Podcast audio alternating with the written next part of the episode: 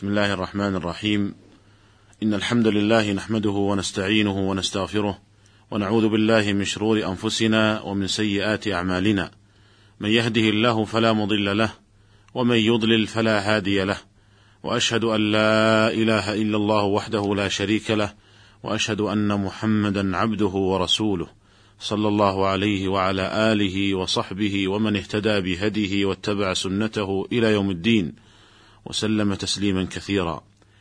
أيها الإخوة المستمعون السلام عليكم ورحمة الله وبركاته. نتحدث معكم في هذه الحلقة الجديدة من هذا البرنامج عن أحكام الصلح. نتناول جملة منها في هذه الحلقة ونستكمل الكلام عن بقيتها في الحلقات القادمة إن شاء الله تعالى. فنقول الصلح معناه في اللغة قطع المنازعة، ومعناه في الشرع معاقدة يتوصل بها إلى إصلاح بين متخاصمين. وقد وعد الله تعالى من سعى في الإصلاح بين الناس بأن يؤتيه أجرا عظيما، فقال عز وجل: لا خير في كثير من نجواهم إلا من أمر بصدقة أو معروف أو إصلاح بين الناس ومن يفعل ذلك ابتغاء مرضات الله فسوف نؤتيه أجرا عظيما. وأمر الله تعالى بإصلاح ذات البين فقال سبحانه فاتقوا الله وأصلحوا ذات بينكم. وقال عز وجل وإن طائفتان من المؤمنين اقتتلوا فأصلحوا بينهما. وعن أبي هريرة رضي الله عنه أن النبي صلى الله عليه وسلم قال الصلح جائز بين المسلمين إلا صلحا أحل حراما أو حرم حلالا. خرجه الترمذي وقال حديث حسن صحيح. وقد كان النبي صلى الله عليه وسلم يسعى بنفسه للإصلاح بين الناس كما في قصة إصلاحه بين بني عمرو بن عوف وغيرهم، فينبغي للمسلم أن يقتدي برسول الله صلى الله عليه وسلم في ذلك، وأن يسعى للإصلاح بين المتخاصمين، ففي ذلك الأجر العظيم من الله عز وجل، أو إصلاح بين الناس، ومن يفعل ذلك ابتغاء مرضات الله فسوف نؤتيه أجرا عظيما. ويجوز الكذب لقصد الإصلاح، قال البخاري في صحيحه باب ليس الكاذب الذي يصلح بين الناس ثم ساق بسنده عن أم كلثوم بنت عقبة رضي الله عنها أنها سمعت رسول الله صلى الله عليه وسلم يقول ليس الكذاب الذي يصلح بين الناس فينمي خيرا أو يقول خيرا والصلح إنما يكون في حقوق المخلوقين التي لبعضهم على بعض مما يقبل الإسقاط أو المعاوضة. وأما حقوق الله تعالى كالحدود والزكاة فلا مدخل للصلح فيها لأن الصلح فيها هو في الحقيقة أداؤها كاملة. قال البخاري في صحيحه باب إذا اصطلحوا على صلح جور فالصلح مردود. ثم ساق بسنده عن أبي هريرة وزيد بن خالد الجهني رضي الله عنهما قال جاء أعرابي فقال يا رسول الله اقض بيننا بكتاب الله.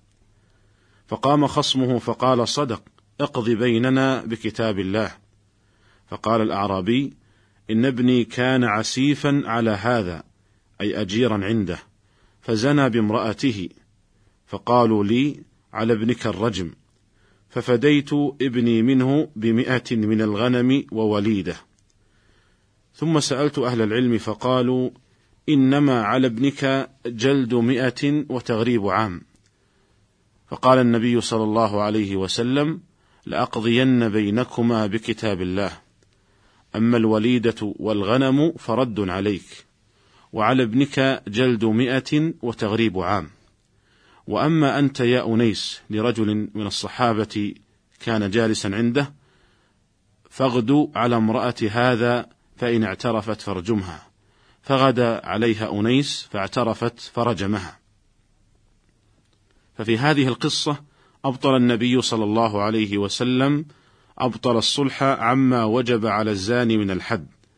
قال الحافظ ابن حجر رحمه الله والغرض منه هنا أي من هذا الحديث في باب الصلح قوله في الحديث الوليدة والغنم رد عليك لأنه في معنى الصلح عما وجب على العسيف من الحد ولما كان ذلك لا يجوز في الشرع كان جورا. أيها الإخوة المستمعون والصلح بين الناس يتناول خمسة أنواع. النوع الأول الصلح بين المسلمين وأهل الحرب. والنوع الثاني الصلح بين أهل العدل وأهل البغي من المسلمين. والنوع الثالث الصلح بين الزوجين إذا خيف الشقاق بينهما. والنوع الرابع الصلح بين المتخاصمين في غير المال. والنوع الخامس الصلح بين المتخاصمين في المال وهذا النوع الأخير أعني الصلح بين المتخاصمين في المال هو الذي يتكلم عنه الفقهاء في باب الصلح وهو الذي سنتكلم عنه فيما تبقى من وقت هذه الحلقة ونستكمل الحديث عنه في الحلقات القادمة إن شاء الله تعالى. فنقول الصلح في الأموال ينقسم إلى قسمين: صلح على إقرار وصلح على إنكار. ويقسم الفقهاء الصلح على إقرار إلى قسمين أيضا: صلح على جنس الحق وصلح على غير جنسه. أما الصلح على جنس الحق فكما لو أقر له بدين معلوم أو بعين مالية في يده فصالحه على أخذ بعض الدين وإسقاط بقيته أو على هبة بعض الدين وأخذ البعض الآخر. ونوضح هذا بمثال. فنقول هذا رجل يطلب آخر عشرة آلاف ريال مثلا. فأقر له المدين بذلك. وصالحه على أن يسقط عنه منها ألف ريال. فهذا النوع من الصلح يصح ولا بأس به. إذا كان ذلك الإسقاط أو الإبراء من غير شرط. أي من غير أن يشترط المدعى عليه بألا يقر له بالدين إلا بإسقاط جزء منه.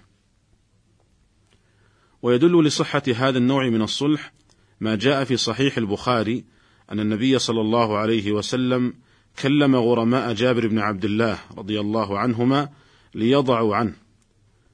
ويدل لذلك أيضا ما جاء في الصحيحين عن كعب بن مالك رضي الله عنه أنه تقاضى دينا له أنه تقاضى دينا له على رجل في عهد رسول الله صلى الله عليه وسلم في المسجد فارتفعت أصواتهما حتى سمعها رسول الله صلى الله عليه وسلم وهو في بيته. فخرج رسول الله صلى الله عليه وسلم إليهما فنادى يا كعب! فقال لبيك يا رسول الله. فأشار بيده أن ضع الشطر أي النصف. فقال كعب قد فعلت يا رسول الله. فقال رسول الله صلى الله عليه وسلم قم فقضه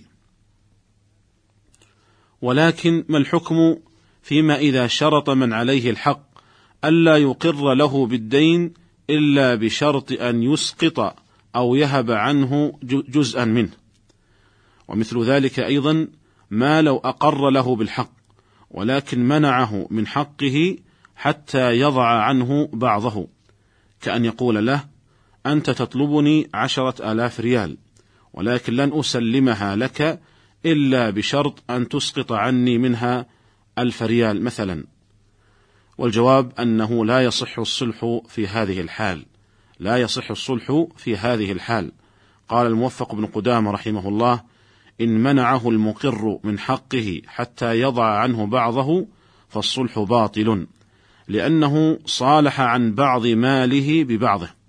قال ابن أبي موسى الصلح على الإقرار هضم للحق فمتى ألزم المقر له ترك بعض حقه فتركه من غير طيب نفسه لم يطب الأخذ. وإن تطوع المقر له بإسقاط بعض حقه جاز ذلك غير أن ذلك ليس بصلح. قال الموفق بن قدامة فلم يجعله صلحا. قال وسماه القاضي أي أبو يعلى صلحا وهو قول الشافعي. والخلاف في التسمية وأما المعنى فمتفق عليه. انتهى كلامه رحمه الله. ويفهم من الكلام السابق أن من صولح على ترك بعض حقه إن كان ذلك برضا منه فلا بأس بذلك لأنه قد رضي بإسقاط بعض حقه. وإن كان بغير رضا منه لعدم وجود البينة المثبتة لحقه فإن ذلك لا يحل للمسقط عنه. ولذلك فلو اصطلح ثم ظهرت البينة بعد ذلك فينقض ذلك الصلح في قول بعض الفقهاء. وهو اختيار شيخ الإسلام ابن تيمية رحمه الله لأنه إنما صالح مكرها في الحقيقة إذ لو علم بالبينة لم يسمح بشيء من حقه. ويشترط أيضا لهذا النوع من الصلح أن يكون صاحب الحق ممن يصح تبرعه. فإن كان ممن لا يصح تبرعه لم يصح. وبناء على هذا الشرط فولي اليتيم أو المجنون إذا كان لهما دين على شخص فليس لوليهما أن يصالح المدين على ذلك بإسقاط بعضه عنه لأن هذا الإسقاط يعتبر تبرعا. وولي اليتيم والمجنون لا يملك التبرع من مالهما. واستثنى الفقهاء من هذا مسألة وهي أن يكون لهما حق ينكره من عليه الحق ولا بينة لهما لإثباته. فيجوز لوليهما المصالحة عن ذلك الحق بإسقاط بعضه وذلك لأن استيفاء البعض عند العجز عن استيفاء الكل أولى من تركه وما لا يدرك كله لا يترك كله. ونكتفي بهذا القدر في هذه الحلقة ونستكمل الحديث عن بقية أحكام الصلح في الحلقة القادمة إن شاء الله. فإلى ذلك الحين أستودعكم الله تعالى والسلام عليكم ورحمة الله وبركاته.